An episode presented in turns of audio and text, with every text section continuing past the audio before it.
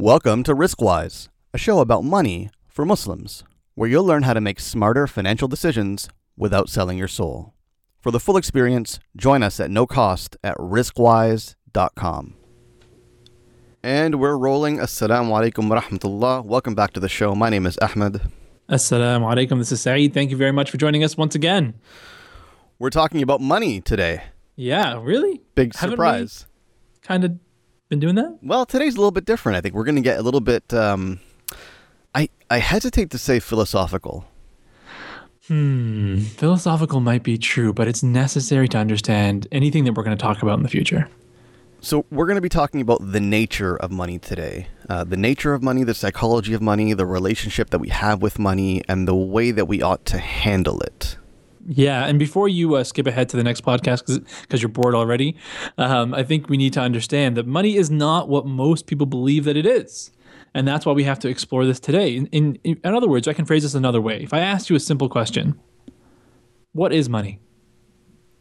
I think everybody would have a very difficult time uh, really answering that question and knowing what money really is.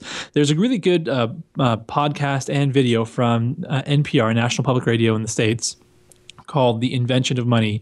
And it's fantastic. And a lot of this podcast, in the beginning of it at least, is going to be based on that because there's a, ton that we need to know. If we're going to make the argument in, in, in favor of you, the listener, investing your money, putting it somewhere that's productive, we've got to answer the question well, what is money and why? Why should I tell you to do something with it? Why can't you just keep it in your bank and that's over and that's it?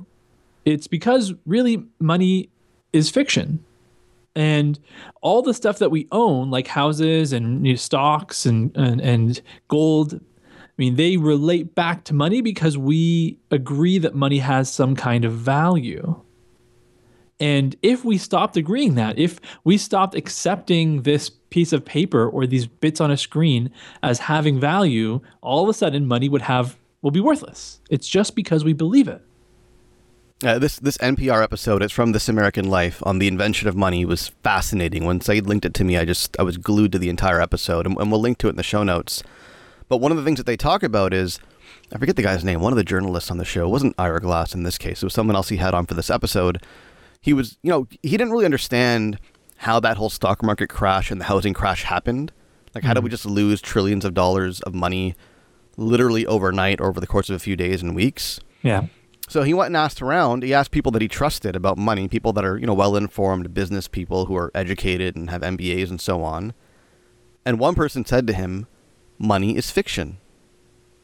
That was their answer. It's hmm. fictional. It, don't- like you said, it only has value because we agree it has value. But we That's can just right. as easily agree that it doesn't have value, and overnight it would all be worthless. yeah And there's one particular anecdote from that episode that I think we, we ought to start with here, Saeed. yeah And that's the story of inflation in Brazil. yes So in this episode, they talk about Brazil in 1990, Yeah, so this is recent. Like this is not, you know, way, way back in the day. This is 1990. 25 years ago. Yeah. And in, in 1990, Brazil had an inflation rate, a monthly inflation rate of 80%. Okay, so what, what does that mean? Monthly inflation rate of 80%. Well, why don't you give us why don't you give us a textbook definition of inflation again just to to, to recap from before?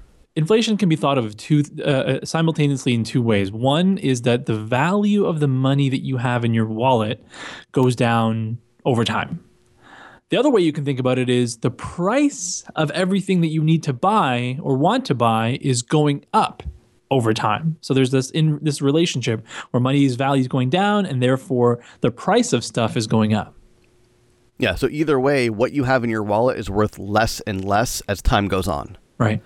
So in that example, 80 not example, in that real scenario of mm-hmm. 80% per month inflation in 1990 in Brazil, a pair of sunglasses that cost $10 one day, a month later it would cost $18. And that's not, you know, it's still okay. I can still afford 18 bucks. So, okay, so what? 6 months later, the power of compounding, those same sunglasses cost $340. Whoa. So if I bought a pair of sunglasses for 10 bucks and then six months later they broke and I need to buy another one, it's going to 340 cost me $340 for the same pair of sunglasses I just bought. And by the end of the year, over $10,000. Yeah. Wow. So Brazil had inflation like this from the decades. They say that the, the problem started in the 50s when then the president of Brazil decided he wanted to build a new capital city from scratch. They just wanted to like build a city, um, you know, from scratch that didn't didn't exist before and call that the capital, which is now the capital of Brazil called Brasilia. Yeah. And to fund that, they basically just printed a bunch of money. Yeah, so they just you know got some paper, put some ink on it, and were like, "Yeah, this now has value, people. Uh, here's a ton more of stuff that didn't exist yesterday." So, and and this is the best way to understand inflation, right? When money is printed and there's more of it in circulation, then each individual dollar or whatever the currency is is therefore worth less. Mhm. So that's basically sparked a massive five decade inflation crisis to the point where in 1990 inflation is at 80% a month. And literally, the price of goods and services was going up every single day. So the story is in Brazil, when you go to the grocery store, they literally had to change the prices on everything every single day because that's how fast prices were increasing. Mm-hmm. So if you didn't, if you're a grocery store owner or grocery clerk and you didn't increase your prices every day, you're going to lose a lot of money. So just imagine if the stuff that you bought every single day, if the price was always going up. Yeah.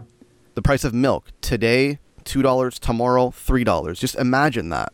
I mean, I think every time you got paid, the second you got paycheck, you'd have to spend it right away. Yeah, because as soon as that money hits the bank, the clock is ticking. The longer you wait, the less it's worth. Yeah, and that's rapid. That's a crazy example. So they tried everything to rein in the inflation rate. They tried to do things like like making it illegal for businesses to, to raise their prices. Uh, they actually even tried to stop people from taking money out of the bank. Yeah, that's actually going on in Greece right now, by the way. Yeah, so effectively confiscating people's money, and and both of those things, among other strategies that they tried, didn't work. Finally, what they did in the 90s was a group of economists, in addition to addressing some of the underlying causes of inflation, Like stop printing money. Yeah, well, exactly like reining in the printing of new money, they did something else that was, you know, kind of a gamble, but worked brilliantly. What they did mm-hmm. was they essentially created a fake currency. And they called it the unit of real value, or URV, or I- think people colloquially came to call it ERVs, unit of real value. And what they did was they said, look, that old currency, that's got problems. Okay, so we're gonna we're gonna create this new currency called unit of real value (URV), and we're gonna peg our old currency against this unit of real value. Yeah, so we're basically going to make them worth, you know, some kind of relationship with one another. Not exactly the same one for one, but some ratio, maybe like one for a million. Exactly. So this is a virtual currency. It didn't actually exist. There's no bills, there's no paper, there's no coins, there's no actual money in this currency. But what they said was our old currency is now worth this many URVs. And every day the conversion rate between real currency and URVs would change and as dictated by the central bank. Right. So you still got paid in the old currency, you still bought milk in the old currency, you still use the old currency, but now it was pegged to this unit of real value. Hmm. So eventually, what happens is people stopped thinking in terms of the old currency, which no, they no longer had faith in, and they started thinking in terms of this new currency, this unit of real value. yeah. Because now, whenever they got paid, every time they went to the grocery store, they would think not in terms of reals, the, or the old version of the reals, but of this unit of real value. And their, their, their mindset slowly changed to think in terms of that new currency that's trusted, that's reliable, that's not going to just disappear overnight And the unit of real value was not inflating at such a rapid pace. because it was being controlled by the central bank. Right. So eventually, inflation started to decrease. And when it stabilized over a number of years, they just replaced the old currency with the new one. And they said, okay, this unit of real value, we're now going to make this a new currency. So we're going to stop using the old one. We're going to print a bunch of new money for this new currency, and that's now the currency. Yep. And effectively, they solved their inflation problem by tricking the entire country into believing that this fake currency was more real than the money they actually had in their hands. Mm-hmm. And it worked. Yeah, which demonstrates how fake money really is. Like all money is essentially fiction. So, what we want to talk about today is you know, we want to talk about the nature of money as it is. We don't want to talk about necessarily the, the the pros and cons of our modern monetary system. That's not what we're here for, uh, risk wise at all. No, I'm not. I'm not here to argue for or against asset-backed currencies because, frankly, I don't really care. Yeah, it doesn't. sense that I can't do anything about that. Exactly. And this is a discussion that we kind of fall into often uh, in the Muslim community about when we start talking about currencies because it seems like, oh, wow, this kind of this non asset backed, this fiat based currency system is so out of whack. Why don't we just go back to, you know, whatever used to work before? But we can't do that. It's not up to you and I to go back. It's not productive for us to engage in the discussion of whether we should go back or not. It's better for us to accept that this is how things are now and learn how you and I can deal with it in the most effective way possible. And 80% inflation is crazy. I mean, obviously there's something wrong there, right? It's it's it's it's an ab- absurd rate of inflation. But the point of the story is to teach us that it you know, well, first of all, it's possible because it mm-hmm. actually happened. This is not a fictitious scenario. It actually happened in Brazil over the course of 50 years, Right. right? So what does that teach us about money? It's an extreme example, but it's an illustrative example that I think teaches us two very, very important points. Yeah, and even if it's not 80% per month, the central bank of your country is trying to and is purposefully engaging in inflationary practices to make sure that your money infl- like that that value of stuff inflates, that your money depreciates over time. It is, you know, they don't they don't want 80% per month, but they do want inflation. So that means that we have two basic concepts from this story, and it's that and this is a, a hard one for people to grasp. It's that money that you have in your wallet and your bank account does not hold its value over time. And that seems unfair. It seems unfair that if you go to work and you save $1,000 from work uh, because you didn't spend it all, because you don't need it right now, but instead you want to use it 10 years later, it seems unfair that that's the money that I earned, that's the money that I saved. I don't want to use it now, I want to use it later. Why can't I use it 10 years from now and have it be the same value and be able to buy the same amount of stuff? Uh, you just you just suggested that it's a setup. Well, it's there are reasons why uh, fiat-based currencies exist, which I don't know if we want to go into in the scope of the, the podcast. Well, explain explain to me briefly why a little bit of inflation is there by design. Because it, you know, Oh. if you go by the Brazil story, it sounds terrible. Why would anyone want that? So that's runaway inflation. That is inflation that's completely uncontrolled, where the government and the monetary system there went completely uh, out of whack. And that has happened many times in the past. Uh, it's happened in Germany, it's happened in Austria, it's happened all over. Uh, pretty much every country at some point in time has had runaway inflation. But that is the extreme when too much of something, you know, becomes terrible for the people. The reason we want a little bit of inflation is to motivate people, mainly the wealthy, to do one of two things. We want them to spend their money because holding on to cash is disadvantageous to themselves, or we want to encourage people to invest, to actually put that money back in the economy. So essentially, if you do either of the two things, if you realize money doesn't hold value over time, I can't hold on to this stuff. It's it's like disintegrating in my fingers slowly. I should do something with it. And that's what we want, and that's what inflation is there to to motivate people to do is to not stagnate the economy by ceasing trade, by stopping to buy and sell and invest and just holding on to stuff and being hoarders. Uh, uh, I think Ordering- the best way to understand that is if you think of a really simple scenario, right? Let's say you live in a, a, a town that's cut off from from all other you know forms of civilization, Okay. and there's a hundred dollars in total printed in currency, and one person who's very wealthy has thirty dollars out of a hundred, and one day they just decide, I'm not going to spend money anymore. I'm just going to sit on it Or they decide to leave. And or go go leave the somewhere else. country and you just lost 30% of the wealth that exists just imagine how catastrophic that would be for the economy Yeah, so everybody else who's left in the city is going to say, wow, there's a lot less money to go around. This stuff is now scarce, therefore it has more value because it's scarce. I'm going to stop using it. I'm not going to spend money anymore. I'm not going to use this money at all. I'm going to keep it under my mattress. And when that happens, and that's called deflation, the opposite of inflation, where the value of money goes up and the prices of stuff goes down, the problem with that is people say, well, I don't want to spend this stuff now because it's worth more yes than today than it was yesterday. So let me hold on to it. Everything's getting cheaper. Why spend a dollar now when I can spend less tomorrow? Exactly. And that completely halts trade. It completely halts an economy and is just as destructive as runaway inflation. So there's, you know, it's, you know, opposite extremes in the monetary system. So the bottom line here is that you know this is not about uh, how things should be or whether they should be like this or not. This is how things are, and you're not going to change it. Inflation exists. It's there to make your money less valuable over time, and the reason for that is because the powers that be want you to be spending your money and want your money to circulate throughout the economy. Exactly. So the take home message is your money in your bank account is either increasing or decreasing.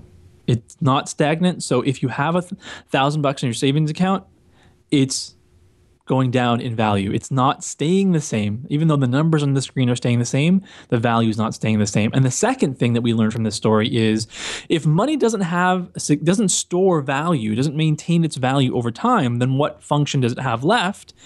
And simply money is to facilitate trade we want to have some common denominator to actually trade with one another. So imagine I'm a tailor and Ahmed is a baker. And I'm hungry, so I want some bread. And I go to Ahmed and I say, Hey, Ahmed, um, do you have any pants that you want hemmed? Nope. Because I need some bread. Nope, Sorry, nope. I'm I've hemmed all my pants. I just cut them right off with scissors, and I'm I'm good. okay, um, I'm still hungry. Um, if you don't want pants hemmed, what do you want? No, nothing that you can offer, to be honest. Okay, so if, if I had to go find something else out there, what can I find? What do you want? Uh, you know what? I, I'm, I'm really kind of itching for a new pair of shoes. okay, I'll be right back. So then I leave, and then I go to the cobbler, and I say, "All right, cobbler, dude, uh, I need uh, some shoes." What's a cobbler? Well, a cobbler is somebody who makes juice. Sorry, Okay, because I think peach cobbler. No, cobbler is the that's a old different school. thing altogether, isn't it? That, yes, yes, entirely. Cobbler is a, a person who used to, you know, olden day used to make shoes. So I go to him and I say, "Hey, I need a pair of shoes. It's not for me. It's actually for the for Ahmed. Uh, I, I don't really want shoes. I have shoes, but I I need bread. And he doesn't. I'm a tailor. He doesn't. You know, he doesn't want anything uh, hemmed. Uh, but he wants shoes. So I'm here. Uh, uh, cobbler, do you want your pants hemmed? And he says, "No, no. Um, my pants are all good, uh, but I do want some meat." So then I say, "All right." Let me go to the butcher. And I say the same thing to the butcher. Hey, do you have meat? Or I can trade you meat for hemming your pants. And he says, yes. Actually, my pants are too long. Uh, they're, you know, slushing around in the blood on the floor of my butcher shop. I do want my pants hemmed. Can you hem them? Yes, perfect. Okay, uh, give me some meat. Okay, got the meat. Now go back to the cobbler. I just, I just, I just want some bread for my family. so then I go to the cobbler. Okay, here's your meat. Thank you for the shoes. Then I go back to Ahmed and say, hey, I got your shoes, man. You give, I give you the shoes, and you give me some bread. I'm sorry, I'm all out of bread. It took too long. it's the end of the day. We're about to close up, so I don't, I don't know what to tell you. this entire system is exhausting. Back in the day before money uh, existed, people used to engage in barter, and barter is just this magic. You know, you have to magically two people who have things have to magically appear at the same time that want each other's things, and it's very difficult for that to occur. So the bartering system was really slow. It took so long for anything to really happen, for any trade to really uh, be engaged, for us to really know, you know, what it is that we want and how to get what we want. So in comes this concept of money, um, you know, which used to be precious metals, which is not anymore. I don't know if we want to get into that whole debate. Um, but you know, we now have this monetary system or any kind of system where it's the common denominator. It's what everybody wants all the time. If I go to Ahmed and I say, "Hey, man, um, I, I want some bread. I have money. Will you take it for in, in exchange for some bread?" Sure. There you go. Done. Go back home and I feed my family off to work the next day. I'm and gonna, I'm gonna use that money now to get my pants hemmed. yeah. or you can go buy shoes on yourself and stop having me run around. Okay, so let, let's break this down now. So, what we're saying is money exists so that we are so that we can use it to facilitate trade, so that we can buy goods and services using this money that we all agree has value, mm-hmm. and we can use it as a unit of exchange. However, beyond that function as a unit of exchange, as a way of facilitating the buying and selling of goods and services, money doesn't hold value. So Over time. beyond spending money on our immediate needs, the things that we need, you know, today and tomorrow in the near future, it doesn't make sense to hold on to money as a store of value for our future needs. Exactly. Is that right? Absolutely. So then, beyond the money that we need for our immediate needs, what should we do with the rest of it? Put it to work. Simply, I mean, the, the thesis that we want to convey today is that we want to debunk the idea that investing is for the wealthy. That if you're an everyday person, that investing is not for you. It's only for people who have lots and lots of money who want to make more and more money. If you're a humble, uh, God-fearing Muslim, then and you don't want to have oodles of money, and your object in life is not to be the richest person in the world, then you don't need to worry about investing. Well, sorry, but that's not actually the case if you don't invest in some way shape or form and you just hold on to cash and you're having you know a building of a savings account and just a savings account or just cash under your mattress unfortunately that is a losing proposition for i mean the first reason that we talked about money does not hold value over time. And another big reason that everybody needs to be invested. And that is that one day You're going to die.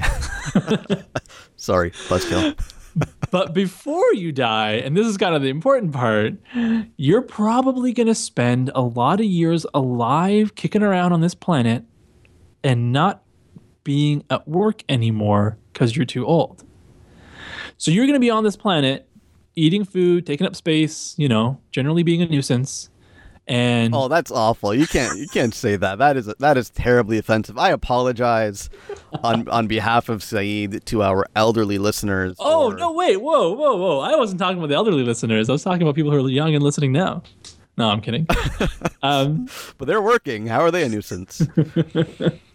the so eventually we're all going to inshallah grow old and still be alive and inshallah still be healthy but we're not going to be at work so we're going to be alive not bringing in new money to, to earn and therefore spend we're going to have to be dipping into our savings in order to pay our bills and buy food.